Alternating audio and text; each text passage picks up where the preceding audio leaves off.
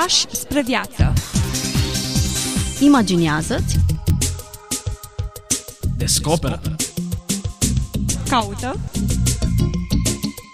Trăiește. trăiește. Trăiește Fi liber. Pași spre viață Bine v-am regăsit, dragi ascultători, la o nouă emisiune. Bun regăsit pastorului Ghiță Mocan în studioul nostru. Mă bucur de regăsire. Continuăm o discuție pe care am început-o în episodul trecut, la care vom face referire acum. Le-am promis ascultătorilor că vom reveni cu o discuție pe marginea unui uh, discurs, o, o prelegere susținută de Emilianos Simonopetrinul la Atena în anul 1973. Am vorbit în două episoade despre exilul ființei umane, îndepărtarea lui de Dumnezeu, golul pe care îl resimte ca o etapă intermediară în procesul de convertire. Iar în episodul trecut ne-am oprit asupra unui moment care vorbește despre schimbare, eliberare. Și aș vrea puțin să abordăm textul pe care l-am citit, nu-l vom reciti, dar vom aminti câteva concepte importante în acest proces. Cei care ne-au ascultat săptămâna trecută să ne scuze pentru finalul brusc pe care l-am, l-am pus emisiunii din motive de timp, că noi suntem în timp, nu suntem încă în eternitate. Încă îmi place acest încă. Încă. Uh, și îi rugăm pe cei care ne-au ascultat să-și aducă aminte, să facă un efort de memorie, să-și aducă aminte măcar spiritul fragmentului ce l-am citit atunci, care vorbește despre schimbare sau despre libertatea pe care aleg în momentul în care încep să-L caut pe Dumnezeu și chiar îl caut pe Dumnezeu, este momentul acela în care aleg să-mi pun propria mea libertate, a se citi propria mea voință, să mi-o supun voinței suverane a lui Dumnezeu. Să pun tot ce este prețios în mine, tot ce mă face diferit de lumea animală, să pun în mâna lui Dumnezeu ca înaintea unui împărat al împăraților care știe bine ce să facă cu toate acestea.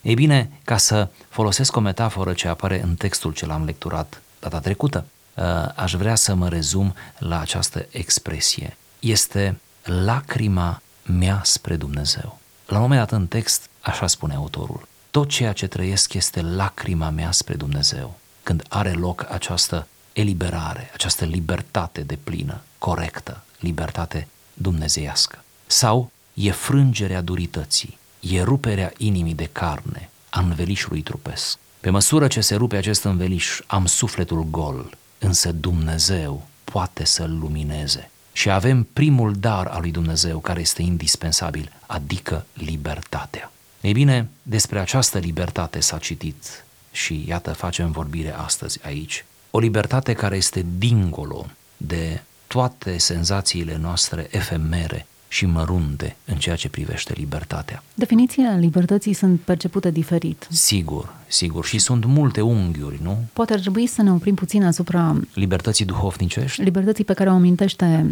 Autorul, Emilian da, aici. da. Această libertate este libertatea duhovnicească, este libertatea cea mai înaltă. Și credeți-mă că nu spunem vorbe mari. Deci chiar este cea mai înaltă, pentru că este libertatea care le încununează pe toate celelalte libertăți, ca să zic așa. Este libertatea de tine însuți, adică este izbăvirea de sub propriile porniri, patimi, adicții. Este eliberarea ta, cum zic de tine însuți, este eliberarea ta de toate prilejurile pe care le-ai avut și ispitele în care ai căzut, este, este eliberarea ta, iată de ce o numim maximă, este eliberarea ta de, de, de viață, dar nu de viață în sensul că nu trăiești viața și nu te bucuri de ea, în sensul de realitatea în care trăiești. Pur și simplu tot ce se întâmplă în jurul tău și chiar cu tine nu te mai poate afecta esențial. Nu ești liber, nu ești mare, nu ești puternic atunci. Ei, această, această libertate este libertatea duhovnicească, este libertatea care te, te face rob, paradoxal, și te face doar rob doar lui Dumnezeu. Este decizia pe care o iei, care este atât de profundă și cu consecințe în, în, planul, în toate planurile ființei, este decizia pe care o iei de a te supune lui Dumnezeu și de a te teme de El și de a nu te mai teme de nimic. Textul spune ce înseamnă însă libertatea, dezlegare de inconștient, care este De toate aceste care a fost tare și întrucumva bătălii, nu? luminat. Foarte interesant. O eliberare de pofte, de voință, de patim, de orice amăgire. avem drumul liber spre Dumnezeu. Deci până acum nu l-ai putut căuta pe Dumnezeu și nici măcar să te pocăiești de, de relele tale, pentru că nu erai liber să o faci. Iată cum această despietrire și acest moment de iluminare cu care începe viața de creștin are loc cu eliberare, dezlegarea aceasta. O dezlegare pe care tot Dumnezeu o face. Da, nu ne și putem elibera e corect, singuri. e corect spus dezlegare. Și aici dezlegarea o putem citi în cheia unei puteri de care aveai nevoie, a unei energii spirituale. În măsura în care sunt liber, afirmă tot autorul, pot să zbor. Sclavul nu poate să zboare, numai un om liber. Pot să urc pe treptele iubirii lui Dumnezeu. Interesant și foarte diferit conceptul față de ceea ce în mod natural percepem noi. Liber sunt să fac tot ceea ce îmi trece prin cap, ceea ce vreau, fără nicio restricție, fără nicio îngrădire, cam aceasta este înțelegerea laică a termenului. În realitate, să fii liber să urci spre Dumnezeu, să-L cunoști, să fii liber de patim, să fii liber de inconștient, luminat oarecum de Dumnezeu, sunt etape mult mai adânci. Sigur, sigur. Uh, Prima fază a libertății, aceea care a spus-o, sunt liber să fac ce vreau, acela este numai începutul drumului, este, aceea este copilăria. Toți am trecut prin faza aceea. Sper că ne-am lecuit la timp de ea și dorim ascultătorilor noștri în parcursul lor spiritual repede să se vindece de faza aceea. Este o fază păguboasă, aceea este o fază cu pierderi mari. Pentru că atunci când te consideri încă liber să faci ce dorești, atunci de obicei faci lucruri uh, improprii, unele păcătoase, unele cu consecințe. Prin urmare, sunt liber să fac ceea ce face Dumnezeu, e adevărata definiție a libertății. Sigur. Și atunci libertatea devine înrobirea noastră conștientă. E ceva foarte interesant și greu de definit în cuvinte. Am fost creați după chipul lui Dumnezeu, ne regăsim în imaginea lui și nu ne simțim liberi decât în momentul în care îl ascultăm și îl urmăm. Pentru că instinctiv am fost creați să-l urmăm, să, să reprezentăm o imagine a lui. Celebra vorba lui Augustin, și nu-și va găsi sufletul meu liniștea decât în tine, pentru că, Doamne, am fost creat pentru tine, am parafrazat. Atunci libertatea nu e să fugi de Dumnezeu, ci să fugi spre El. Sigur. Iată că încercăm să descoperim etape în procesul de convertire și să le explicăm și să le definim, nu neapărat să teoretizăm, deși teoretizarea în cazul acesta ne ajută să înțelegem mai bine procesul în sine. Cât înțelege oare un om din ce face atunci când este îndrăgostit, afirmă autorul acestui text. Nu înțelege, Nu înțelege niciodată, nimic. ci doar când se detașează de experiență o poate asimila și înțelege. Este și un pic de psihologie în aceste pasaje, nu? Psihologii s-ar putea să uh, fie încântați. Așadar, avem sufletul azvârlit spre cer ca o săgeată, ceva care a murit, a fugit și s-a dus la Dumnezeu. Îmi place această analogie cu săgeata care e inutilă atâta timp cât e, arunc, e pe pământ. Pe cât nu e pusă în arc, nu? Exact. De-abia în momentul în care este azvârlită, ea devine ceea ce a fost destinată să fie. Nu există oare o definiție mai plastică și mai sugestivă decât aceasta a libertății. Săgeata care stă inactivă, comparată cu săgeata care este azvârlită înspre Dumnezeu. E liberă să zboară în direcția în care ea a fost destinată. Așa este. Și ultima etapă a acestui proces este îndumnezeirea sau autorul numește îndumnezeirea extazul. Extazul într-un sens uh, profund duhovnicesc, profund spiritual, acea bucurie nețărmurită pe care o are sufletul odată ce trăiește chiar în planul acesta al ființei pământești, chiar în limitările trupului, trăiește în părtășie de plină cu Dumnezeu. Vă recomand să parcurgem și acest ultim fragment din uh, uh, textul nostru.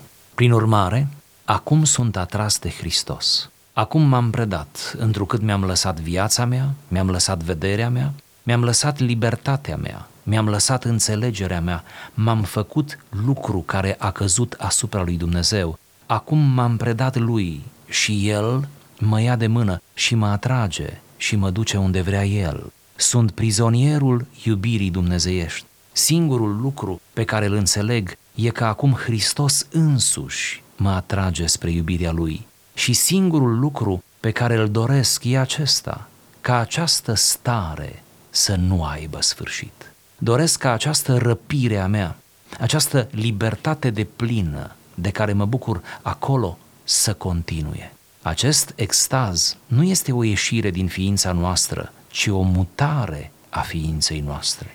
Prin urmare, ce simte creștinul care a ajuns în acest moment, care a iubit pe Hristos și a cunoscut pe Hristos? Oare ce simte el? Cum e viața lui de zi cu zi în clipele retragerii harului, în clipele intensității lui? Pe acestea două le va cunoaște până la moarte, de aceea și setea sa nu dispare niciodată. În viața lui de zi cu zi se bucură neîncetat de liniște, pace, iubire. Viața lui e o pace, o liniște, o iubire, o bucurie, o siguranță. În același timp însă se întâmplă ceva. Toată această existență a lui are ceva irațional. Deși ești pe pământ, trăiești cu totul în cer.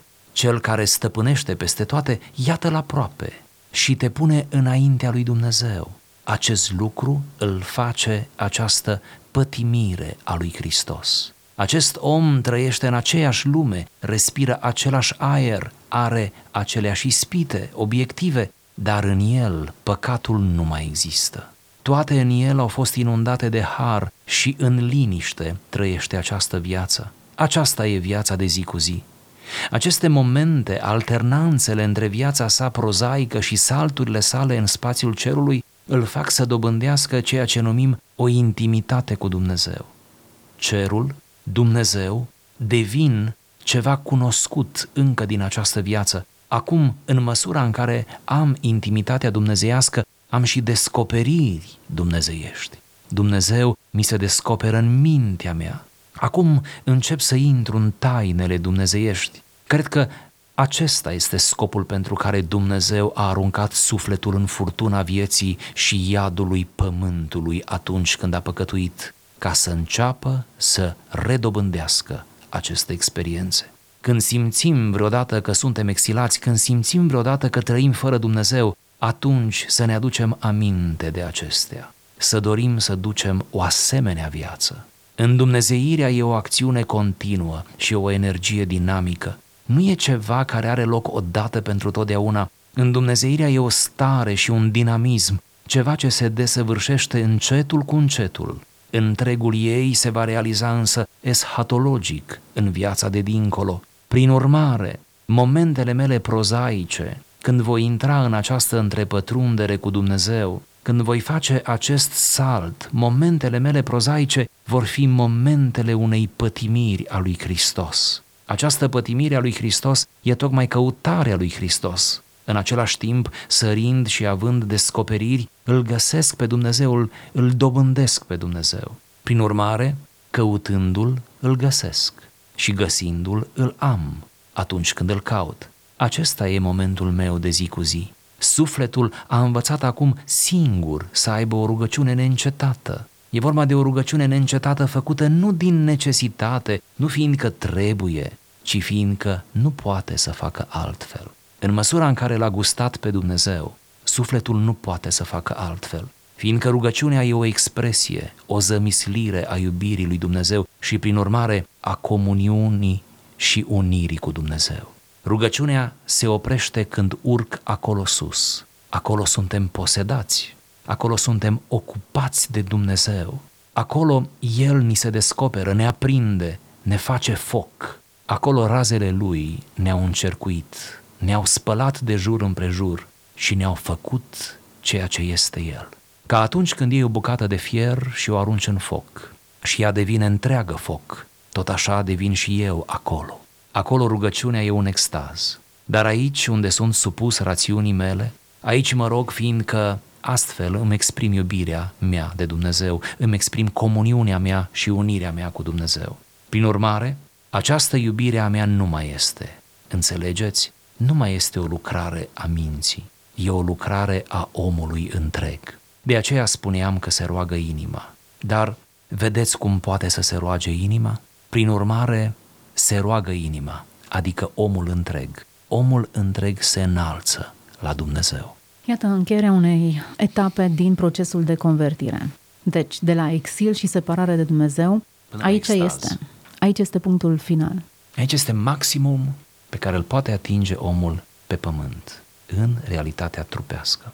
Ce ar trebui să înțelegem? Celelalte etape și stadii din uh, umblarea creștinului, când încă nu ajunge aici, înseamnă creștin diluat, Nu. creștinism neaplicat, neînțeles, nu înseamnă neasumat. diluat, nu, să ne ferim de acest termen, e descurajant. Să Este. spunem, este un, este un creștinism începător, sunt lucruri începătoare, sunt lucruri copilărești, dar și copilăria e o parte din viață. Și dacă bună parte din creștini nu ating stadiul acesta, Vedeți, aici e drama. Drama nu este că se începe foarte de jos, ci drama este că foarte mulți se opresc în parcurs, se opresc de-a lungul drumului. Aici este drama. Tot ce au făcut înainte e bun, e necesar. De la mic se face mare, de la puțin se face mult, nu? De la departe se ajunge aproape. Dar ce trist că s-a oprit și dacă am putea milita pentru ceva la sfârșitul acestor lecturi, iată, câteva săptămâni am ținut pe ascultători atenți cumva, am conectat cu aceste texte. Dacă am putea să facem ceva spre binele sufletului nostru și a celor care ne ascultă, ar fi ca să pledăm pentru continuarea drumului, pentru continuarea itinerarului nostru cu Hristos, să pledăm pentru urcușul sufletului spre Dumnezeu, să pledăm pentru îndumnezeirea noastră, pentru că dacă nu ne îndumnezeim, atunci ne animalizăm. Nu există decât două sensuri. Prin urmare, acum sunt atras de Hristos. M-am predat, întrucât mi-am lăsat viața mea, mi-am lăsat vederea mea, mi-am lăsat libertatea mea, mi-am lăsat înțelegerea mea, m-am făcut lucru care a căzut asupra lui Dumnezeu. Acum m-am predat lui, el mă ia de mână și mă atrage și mă duce unde vrea el. Sunt prizonierul iubirii dumnezeiești. Asta este etapa finală. Da. Abandonare 100%, care nu poate să fie făcută decât atunci când ești atras de Hristos. Iar atracția asta nu poate fi simulată în niciun fel. Aceasta nu mai este comunicare, aceasta este comuniune. Aceasta nu mai este apropiere. Apropierea a fost în primele faze. Aceasta este contopire.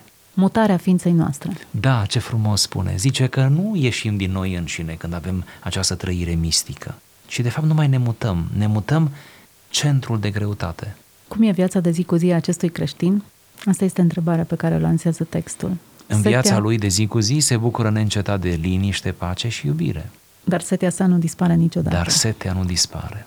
Pentru că mereu se vede, acum zic eu, tâlcuind acest text, pentru că mereu se vede uh, creștinul care atinge un asemenea extaz mistic de umblare cu Dumnezeu, că mereu se vede în pericolul de a pierde, nu? De a pierde teren, de a pierde starea, de a pierde trăirea, de a... Și această spaimă necontenit, această teamă creează în inima lui o tensiune de care nu vom scăpa niciodată și care până la urmă devine definitorie. Eu mai degrabă o interpretez ca o nesățietate. Adică ai atins apogeul ca să-ți dai seama că... Că încă, nu acela era apogeul. Încă n-ai cunoscut de plin. Da. Și că ai nevoie să cunoști mai mult. Da. Și de aceea intervine setea aceasta continuă. Nu te-ai săturat încă. Da. Deși ai fost umplut de plin, deși centrul ființei tale s-a mutat, deși te-ai abandonat de plin, deși ești atras de Hristos, l-ai cunoscut, altfel n-ai putea să fii atât de înfocat după el. Dar pe de altă parte îți dai seama că e mult mai mult decât ai experimentat tu și acel mult mai mult nu poate fi de plin decât în momentul în care îl vei fi față în față cu el. Să mai remarcăm din acest text uh, frumoasa și subtila comparație ce o face între rugăciunea obișnuită și rugăciunea neobișnuită, ca să zicem așa. Mm-hmm. Rugăciunea obișnuită e aceea cu cuvinte, cu cuvinte elaborate, cu nevoi specifice pe care le adresezi, iată, lui Dumnezeu foarte bine, minunat. Dar rugăciunea neobișnuită, rugăciunea, să zicem, îndumnezeită, rugăciunea aceea neîncetată, este o rugăciune care transcende cuvintele și formulările. Este, de fapt, este momentul în care tu însuți devii rugăciune. Și când tot trupul tău, nu tot trupul, toată ființa ta, omul întreg, cum zice el, acum nu doar inima, nu doar anumite părți ale ființei, ci omul întreg, întreaga mea ființă deja uh, se roagă, se roagă. Și aici rugăciunea este văzută ca și comuniunea ultimă cu Dumnezeu. E cuprinzător întreg conceptul mântuirii. Nu are de face doar cu o anumită parte a sufletului, ci cu o predare și o abandonare totală în care trupul joacă același rol. Trupul nu este exclus din toată povestea Sigur. aceasta, iar trupul însuși devine parte activă, inclusiv în, în rugăciune. Că atunci, explică el, că atunci când iei o bucată de fier și o arunci în foc și ea devine întreagă foc, tot așa devin și eu acolo. Un proces de contopire. Da care cuprinde întreaga mea ființă. Această imagine a, a metafora focului și a fierului înroșit este o metaforă pe care cred că autorul a preluat-o din scrierile patristice din primele secole, unde cam în felul acesta se explica încă de pe atunci relația mistică dintre om și Dumnezeu. Fierul, deși este în foc și este roșu, adică încins, incandescent, totuși fierul nu devine foc, ci rămâne fier, doar că este fier incandescent. Această comparație am subliniat-o din nou ca să fie clar așa ca imagine în mintea ascultătorilor. Aceasta este o foarte bună metaforă pentru ce se întâmplă cu noi în extazul mistic, în relația profundă, înaltă cu Dumnezeu. noi totuși nu ne pierdem ca personalitate în Dumnezeu. Noi rămânem distincți de El ca personalitate, adică noi rămânem noi înșine ca personalitate, e ca bine structură. de menționat, da, pentru că în alte religii noi ne contopim. sigur, ne Dar contopim cu, creștinismul vorbește cu de divinul, împlinirea ne identității. contopim cu natura, nu în animism, în panteism și așa mai departe. Pe când în creștinism aici lucrurile sunt atât de clare și atât de coerente. Deci precum fierul care rămâne fier și focul care rămâne foc. Între fier și foc are loc o relație, o relație atât de tainică și în același timp atât de intimă, dar fiecare parte rămâne integrală, să spunem așa, în relație. Este similară cu relația conjugală. La fel este și între soț și soție. Prin urmare, momentele mele prozaice, când voi intra în această întrepătrundere cu Dumnezeu, când voi face acest salt, momentele mele prozaice vor fi momentele unei pătimiri a lui Hristos. Da, adică atunci când nu am extazul acesta, atunci pătimesc pentru Hristos sau pătimesc cu Hristos. Atunci, ce vrea să spune el cu pătimirea lui Hristos? Atunci trăiesc și eu, la nivelul meu, umanitatea pe care Hristos a trăit-o prin întrupare, lovindu-mă de ispite, lovindu-mă de dureri, de limitări și așa mai departe. Dar, în același timp, sărind și având descoperiri, îl găsesc pe Dumnezeu. Sărind și având descoperiri. Interesante acele momente de sărituri, de salturi da. și de descoperiri. În ce măsură ele sunt rezultatul antrenamentului meu sau sunt momente de har pe care mi le acordă Dumnezeu. Îl găsesc pe Dumnezeu, îl dobândesc pe Dumnezeu, căutându-l, îl găsesc, găsindu-l, îl am și atunci când îl caut. Cumva se înlănțuie una de cealaltă. Sigur. Pentru că îl caut, îl găsesc, dacă îl găsesc, îl am. Sigur, sigur. Odată ce l-am găsit, spune el mai sus, îl uh, cunosc, doresc să-l cunosc, doresc mai mult, mai mult din, uh, din Dumnezeu. Și întreaga, întreaga căutare și alergarea noastră tinde spre un extaz maxim. Omul întreg se înalță la Dumnezeu. E un proces, spune el puțin mai devreme, nu e ceva finit. În Dumnezeirea e o acțiune continuă și dinamică, nu e ceva ce are loc odată.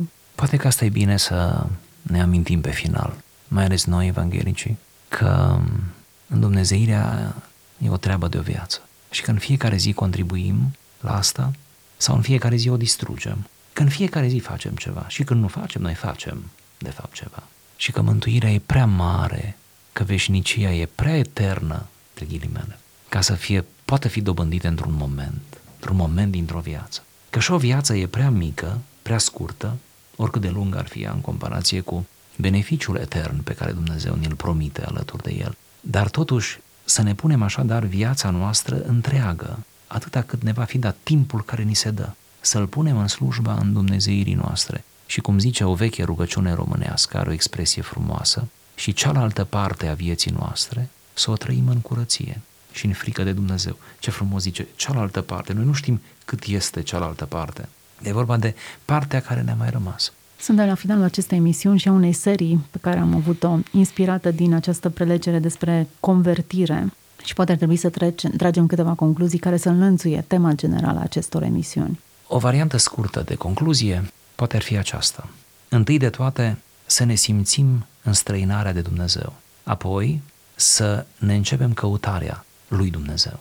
Apoi să acceptăm schimbarea pe care Dumnezeu o face iluminându-ne sufletului, sufletul. Și iată întunericul din noi să se risipească. Apoi, după acest moment, suntem deja pregătiți să ne îndumnezeim, adică suntem deja pregătiți să ne supunem până și propria libertate, propria voință, acel nociv, fac ce vreau. Să supunem toate acestea, omul nostru integral, să-l supunem lui Dumnezeu și să ne contopim cu el, să ne lăsăm atrași de el și purtați, iată, de Dumnezeu. În sfârșit, atunci când atingem acel nivel, ne atingem menirea noastră maximă ca și pământeni. Ce frumos parcurs, ce frumos final de alergare de cursă lungă și ce bine e ca în aceste etape să-i regăsim pe ascultătorii noștri, parcurgându-le una câte una și, bineînțeles, și noi doi alături de ei. Mulțumesc pentru prezența în emisiune. Emiliano Simonopetrinul a fost cel care a fost autorul acestor texte, unei prelegeri pe care a ținut-o la Atena în anul 1973, dar de care ne bucurăm noi acum și ne inspirăm în umblarea noastră creștină. Mulțumesc tuturor celor care ați rămas alături de noi până acum. Dumnezeu să vă vorbească în continuare. Pași spre viață. Imaginează-ți Descoperă Caută. Trăiește. Trăiește. Trăiește. Fi liber. Pași spre viață.